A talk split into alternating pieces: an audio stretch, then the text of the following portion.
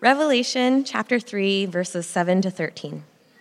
To the angel of the church in Philadelphia, write These are the words of him who is holy and true, who holds the key of David. What he opens, no one can shut, and what he shuts, no one can open. I know your deeds. See, I have placed before you an open door that no one can shut. I know that you have little strength, yet you have kept my word and have not denied my name. I will make those who are of the synagogue of Satan, who claim to be Jews though they are not, but are liars. I will make them come and fall down at your feet and acknowledge that I have loved you. Since you have kept my command and to endure patiently, I will also keep you from the hour of trial that is going to come on the whole world to test the inhabitants of the earth. I am coming soon. Hold on to what you have so that no one will take your crown. The one who is victorious, I will make a pillar in the temple of my God. Never again will they leave it. I will write on them the name of my God and the name of the city of my God, the New Jerusalem, which is coming down out of heaven from my God. And I will also write on them my new name. Whoever has ears, let them hear what the Spirit says to the churches. This is the word of the Lord.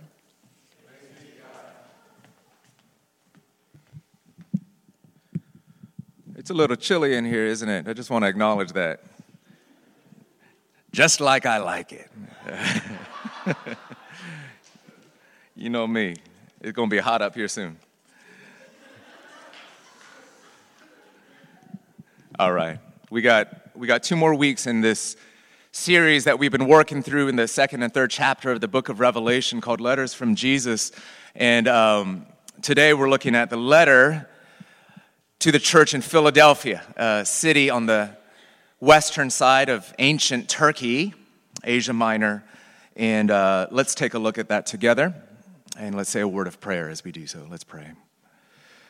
God, thank you so much that you give us this word. We don't even take it for granted that we have printed scriptures in our hands and our hearts, ready access, that we can hear from you and so come, Holy Spirit, and use your words to comfort us or pierce our hearts or challenge us with grace and truth in a way that perhaps we most need individually, but also our church as a whole. We're asking for you to do a real work here, not something perfunctory or just sort of going through the motions, another sermon. No, God, we pray that you would meet us and help us to hear your voice. In Christ's name, amen. A few weeks ago, I was uh, flipping through the, the TV on a Sunday afternoon and I came across the New York Marathon. I don't know if any of you actually ran that marathon, perhaps. I know a lot of DC folks like to run marathons, but I was there watching the Ethiopians and the Kenyan runners crushing it, racing through the Bronx, and just noticing uh, with a little bit of discouragement how, you know, in the end, as it turns out, their 26 mile split is still faster than what most of us can run a half mile, like right off the bat, right? That's how fast these runners are. They're amazing. And I sat there thinking to myself, how do they make it look so easy? They're barely breathing, right? I mean, how do they make it look so easy? I asked myself while popping sour cream and onion potato chips in my mouth. And of course, it wasn't easy. It's not easy. They had trained hard, in many cases for years. The muscles in their legs were built up to world class strength. The breathing in their lungs were well trained. Their minds, their mental strength was at top shape. They had built up their stamina their endurance, and that was precisely why they were able to run such a race, all 26 miles, at such great speed. That afternoon, I was admiring their physical endurance. In today's passage, Jesus is pointing our attention to a different kind of endurance spiritual endurance. Spiritual endurance for this marathon called life. You see, because faith is, in fact, kind of like a muscle that needs to be worked out and that can grow. And our lungs, uh, our, our, souls are, are kind of like lungs uh, that, that can grow in their capacity to keep on going. Spiritual endurance is the theme of, of Jesus' words to this church in the ancient city of Philadelphia. Spiritual endurance, you might say, is basically the ability to keep on going even in the face of hardship and struggle. We hear this in Jesus' letter, his address to these Christians in the middle of verse 8, where he says, I know, I know you have little strength. When he says in verse 11, hold on to what you have, hold on, hold fast. He says, so that no one will take your crown. And the word there that's translated crown, the kind that's mentioned, isn't a tiara that was normally worn by kings and queens, a royal crown, but rather a victor's crown that a champion athlete would wear at the end of a race of a marathon. In verse 10, he says, You have kept my command to endure patiently. Endurance is the theme. And why was such patient endurance needed by these followers of Jesus? Well, we have a couple of clues, and if we piece it together, here's sort of the backdrop to this letter. Jews were converting to Christ, and because they were turning from the heritage of their families to this new faith in Christ, they were suffering persecution by fellow Jews. In fact, they were being excommunicated, kicked out from their local synagogues, expelled as outsiders to the Jewish community, to their own people, and reviled, in fact, as enemies of God. And that's why Jesus uses this language. He commends them in verse 8 for not denying my name. And it's why in verse 9 he mentions synagogues, and why in verse 7 and 8 he uses the metaphor of doors being open and shut. In other words, Jesus is reassuring these followers of his that the door might be shut to them, they might be rejected by others, but they are accepted by him. Persecution. But in addition to persecution, this is a community of believers that Jesus says has little strength. We saw that language here. He acknowledges you have little power. And commentators believe that when Jesus uses that language of little, he's also alluding to the smallness of their social influence and their stature. In other words, we believe that the Philippian Christians were mostly lower class economically or politically. They don't have much. The world doesn't recognize them, even though they're recognized by Christ. Daily life is a struggle. Maybe it is for you too. And it's in the midst of this layer upon layer of trial and hardship, even pain, that Jesus tells them, tells us, endure. Endure patiently. And as we hear this, I want to point out that there's something surprising, I think, about this counsel from Jesus. See, we tend to think that the answer to our problems is a change of circumstances. Fix it, God. Make it stop. And God invites those prayers. He loves all kinds of prayers from His children. But we tend to think the real problem are our circumstances that God then needs to change. But in the Bible, God tends to offer a different kind of solution when we face hardship and trouble. And it is not a change in circumstances alone, but a change in my capacity inwardly to endure hardship faithfully.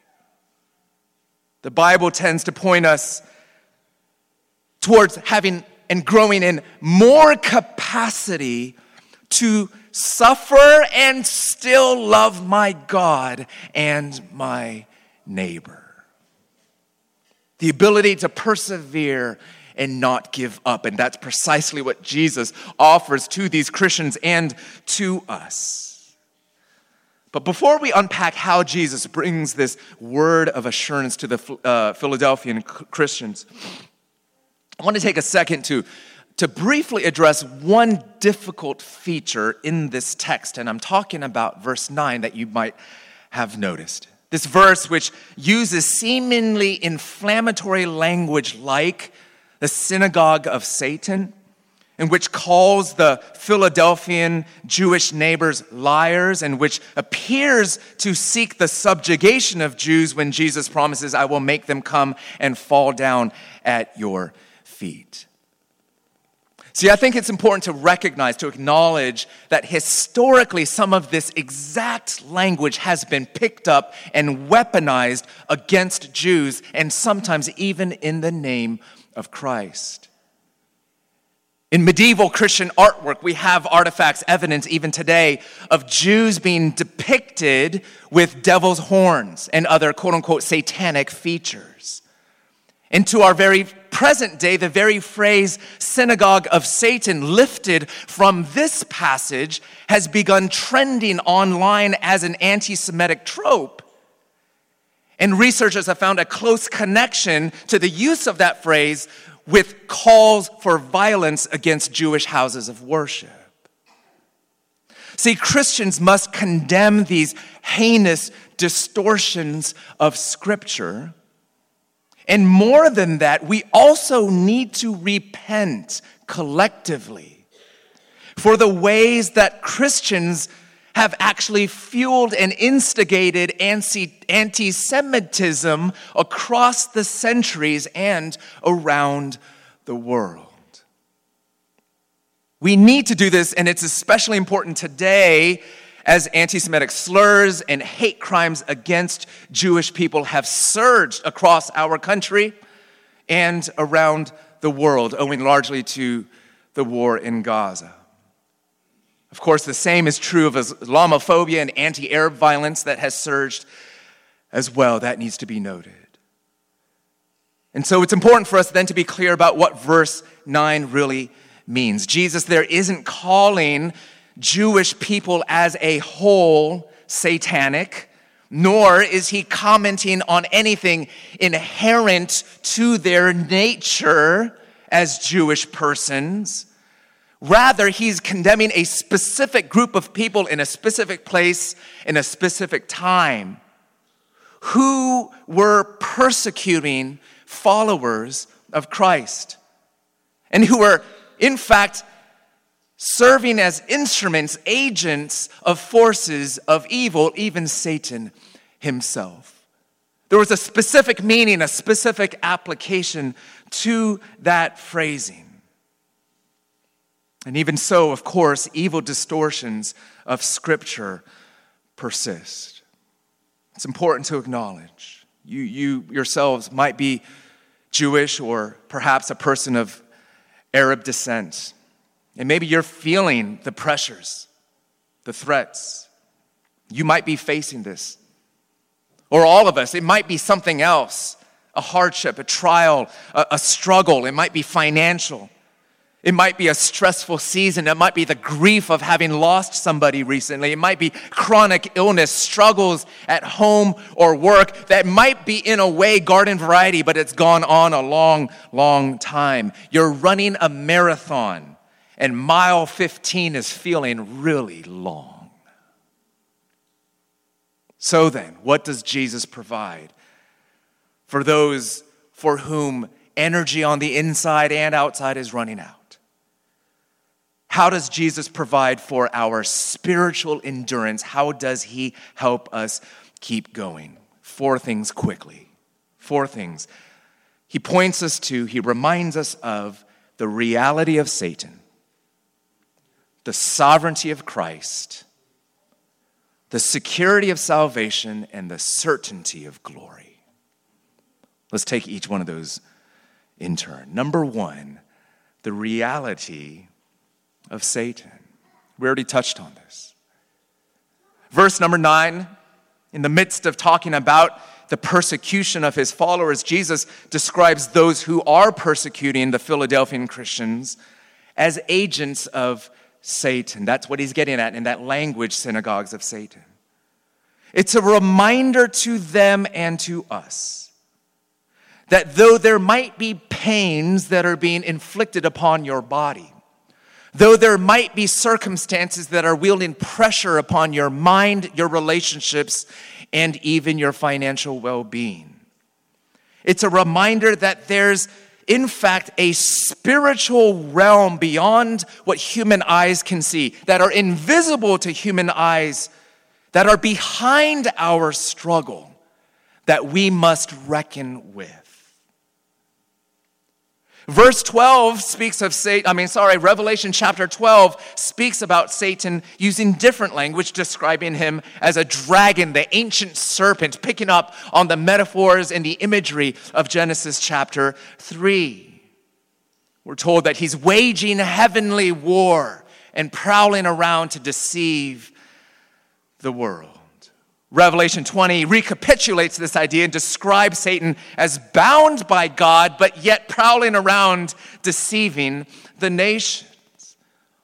All of this is exactly what the New Testament tells us again and again, maybe most clearly in Ephesians chapter 6 verse 12 when the apostle Paul writes, "Our struggle is not against flesh and blood, but against the rulers, against the authorities, against the powers of this dark world, and against the spiritual forces of evil in the heavenly realm. Which means, I don't know what the biggest struggle going on in your life today might be. The thing that most is testing your endurance. But whatever it might be, you need to understand that your struggle is not ultimately an impossible boss.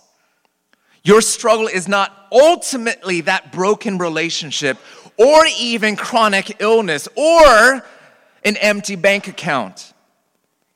Your struggle ultimately is a struggle against the spiritual cosmic battle that is waging around us and inside of us that the book of Revelation is trying to open our eyes to.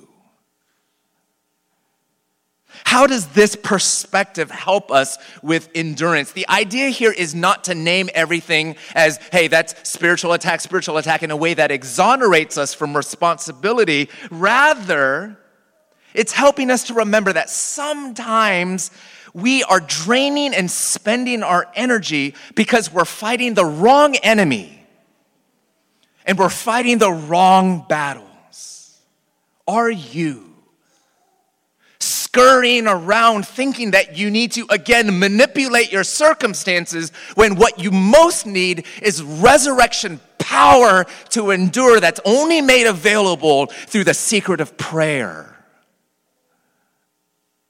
Or by the recharge spiritually that comes about by being in corporate worship together or by eating the feast that's given to starving souls through the ministry of God's word. Sometimes we are withering because we feel attacked and victimized, and yet we're being reminded here that you are not, in fact, merely a victim, you are a combatant caught up in a cosmic battle. And Jesus is fighting for you. And as we'll see in a moment, Jesus will ultimately win.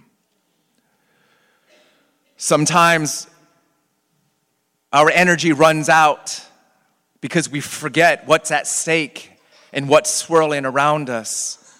One secret to endurance, spiritually speaking, is remembering the reality of spiritual struggle and a cosmic spiritual battle that's being waged around us. Number two, the sovereignty of Christ. The sovereignty of Christ. Let me ask you in that struggle you're enduring through, who do you believe is in charge? We go back to the top of the passage in verse 7, we're told this These are the words of him who is holy and true, who holds the key of David. What he opens, no one can shut, and what he shuts, no one can open. And you got to picture this. A, a, key in the ancient world was quite different from what we're used to. Number one, they were really big chunky things. Big keys, not little ones like we're used to carrying around, the ones that jingle in your pocket. No. And also, the way that ancient door locks were made, there was only one key per door lock. And so you don't have like multiple copies that you share with different friends, family members, that sort of thing. It couldn't be copied. You couldn't give it to several people. What that meant was if you had the key, if you held it, you possessed unique ability to open that door. You possessed unique authority to gain access into that place. In other words, by identifying himself as the messianic key holder, as it were, of God's kingdom, Jesus was claiming absolute authority as he was claiming himself to be the true Messiah. How does this strengthen us with endurance? I think it's because oftentimes when we're running and running out of steam, we don't know if we have the strength to carry on because chaos swirls around us and we're wondering who is in charge here? Jesus says, Fear not, I am. And of course, by knowing that Jesus is the sovereign king, even over our chaos, it doesn't mean that that makes our struggle with our pain immediately evaporate. We will not always know the meaning of our suffering. But if Jesus is in charge, we can be sure that our suffering is never meaningless. We may not know what that meaning is, but if Jesus is in charge, we can know that our pain is never without meaning. Because sin is strong, but Jesus is stronger. Suffering is strong. That pain in your life is strong, but Jesus is stronger. In fact, what we find in this passage is a promise that Jesus gives that He will protect you. He will protect you. Jesus is so gentle towards us in our weakness, so compassionate. I mean, verse 8, you heard those words I know you have little strength. I mean, aren't those such sweet words? That Jesus will look you in the face and he won't be like, come on, man, it's not that bad. Or just pick up the pace, run a little harder. It's not that hard.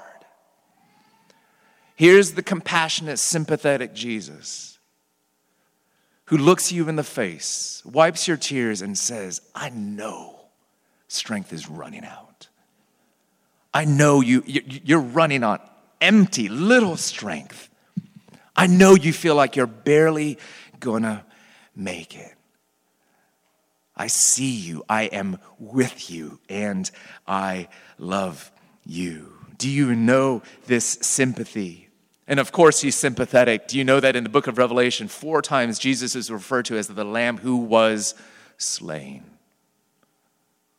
He's a suffering Savior, a suffering King. He knows a bit of what you're going through. But more than just sympathy, he says in verse 10 Since you have kept my command to endure patiently, I will also keep you from the hour of trial that's going to come on the world to test the inhabitants of the earth. And of course, there's a lot of controversy around this verse, around how to interpret it. And some people believe that it's a reference to one big period of tri- tribulation at the end of history that's coming now. I don't have time to get into all those competing interpretations, but I do believe the best reading is that Jesus isn't talking about one grand event, but rather the ways in which this life is constantly pulsating with episodes of pain and trial. That there are surges upon surges of suffering and pain that we endure. And He is more importantly promising that He will keep us, protect us in the hour of those trials. Does this mean that Jesus will rescue us from pain entirely? No.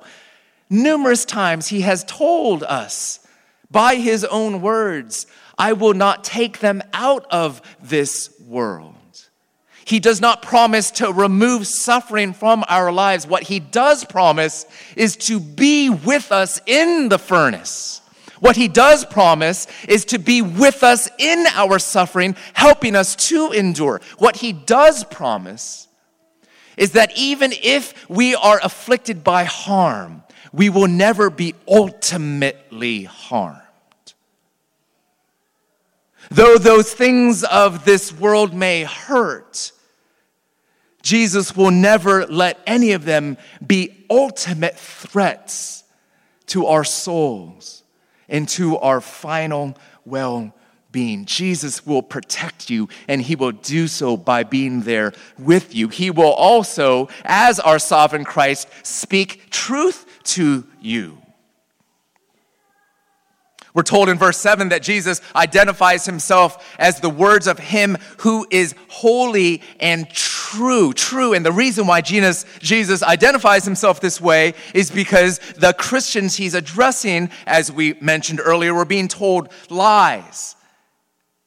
We're hearing that in verse 9 where he talks about those that were persecuting them. They claim to be Jews, though they are not, but are liars. And in other words, they were claiming the promises of God's to God's people, claiming to be the true Israel, spiritually speaking, that God had promised to.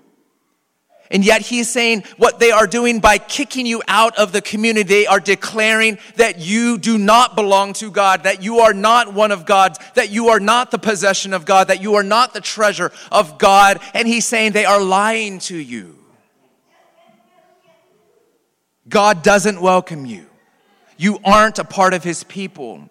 You are unworthy. And do you know suffering people, not just facing persecution, but you, every single one of us, one of the things that most drain our ability to endure is the whispered lies in our heads and hearts.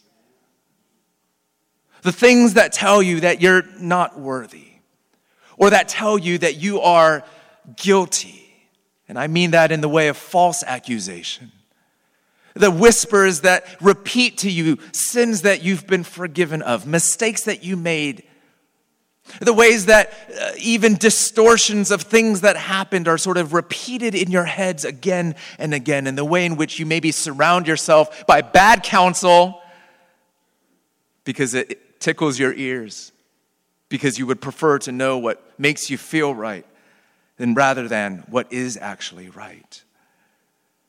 Don't believe lies that are being told to you or about you. Here is Jesus speaking truth, the truth speaking one, where he says to you, Above all things, don't you know, verse 9, I have loved you.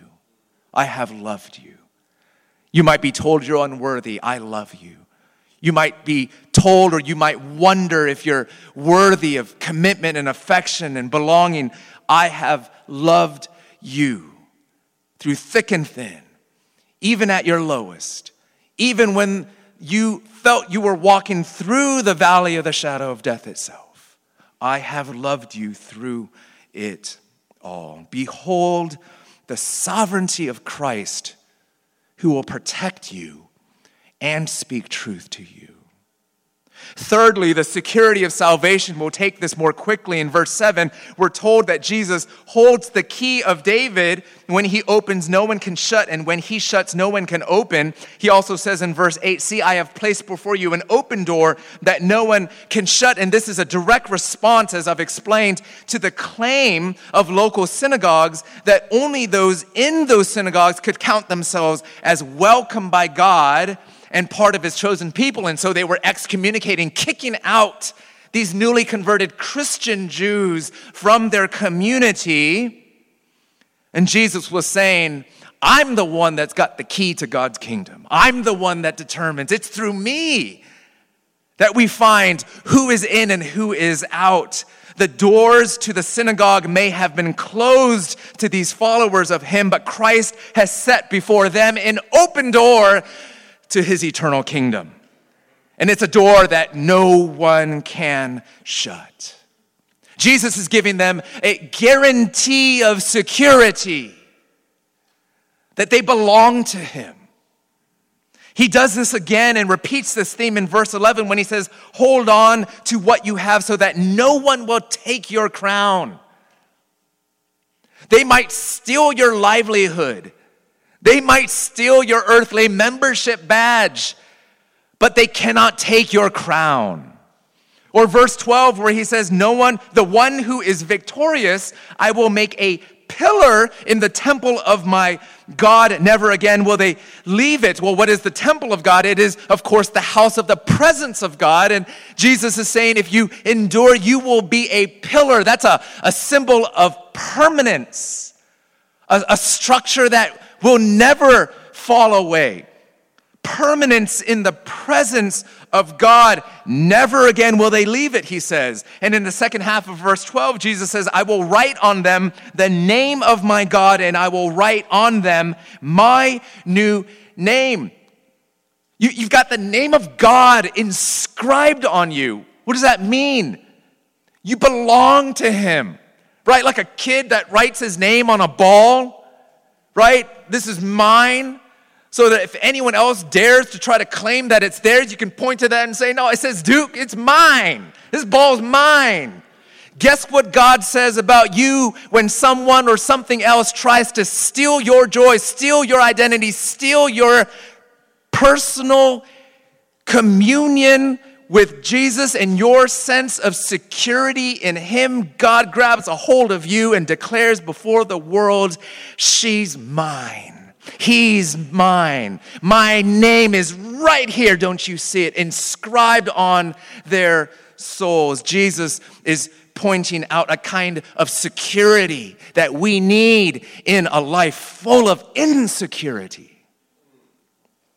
When everything else shakes and trembles, he gives us a sense of permanence and irrevocable. Let me say that again irrevocable promise that you belong to Him.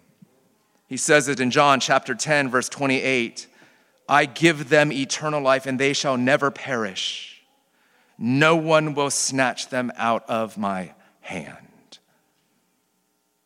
I don't know what you're going through today, but don't give up. Don't stop. Keep going. Why? because there ain't no mistake that you can make that's going to make Jesus discard you. There's nothing that you've done in your past that will eternally disqualify you. There, there's nothing that can get in the way of Jesus' perfect purposes for you, even if those purposes remain a mystery to you and me. There's nothing that can get in the way of Jesus' love for you. No one, nothing can snatch you out of his hands. Hallelujah. And that leads us to the fourth and final theme here the certainty of future glory. You need to hear this. Verse 11 Jesus says, I am coming soon.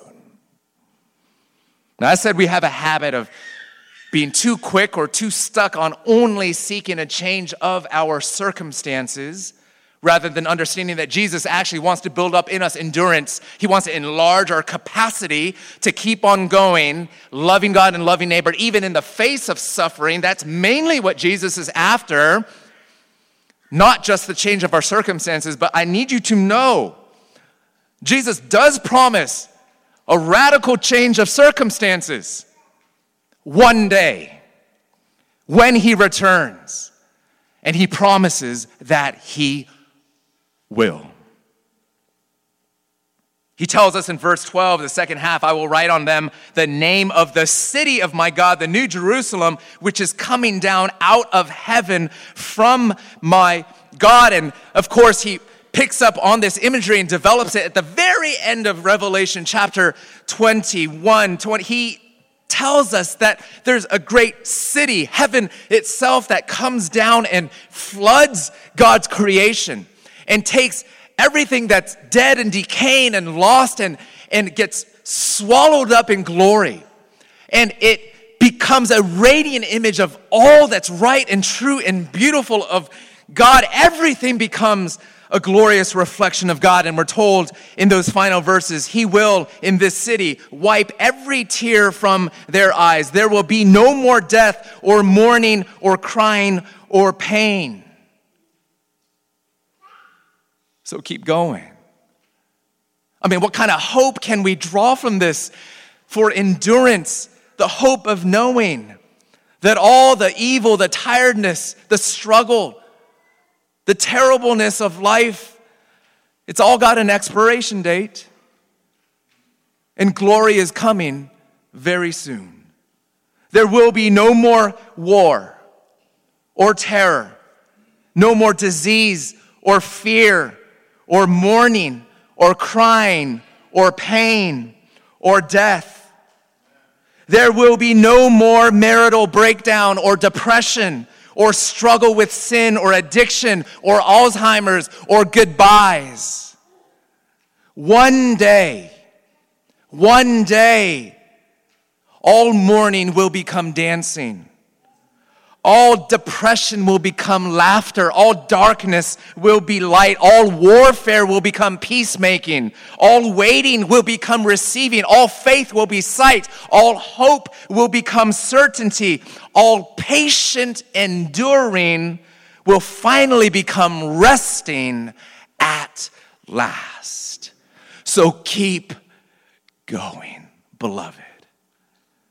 How do we endure patiently? Remember the reality of Satan, the sovereignty of Christ, the security of our salvation, and the certainty of glory. Beloved, Jesus is coming soon. Let's pray.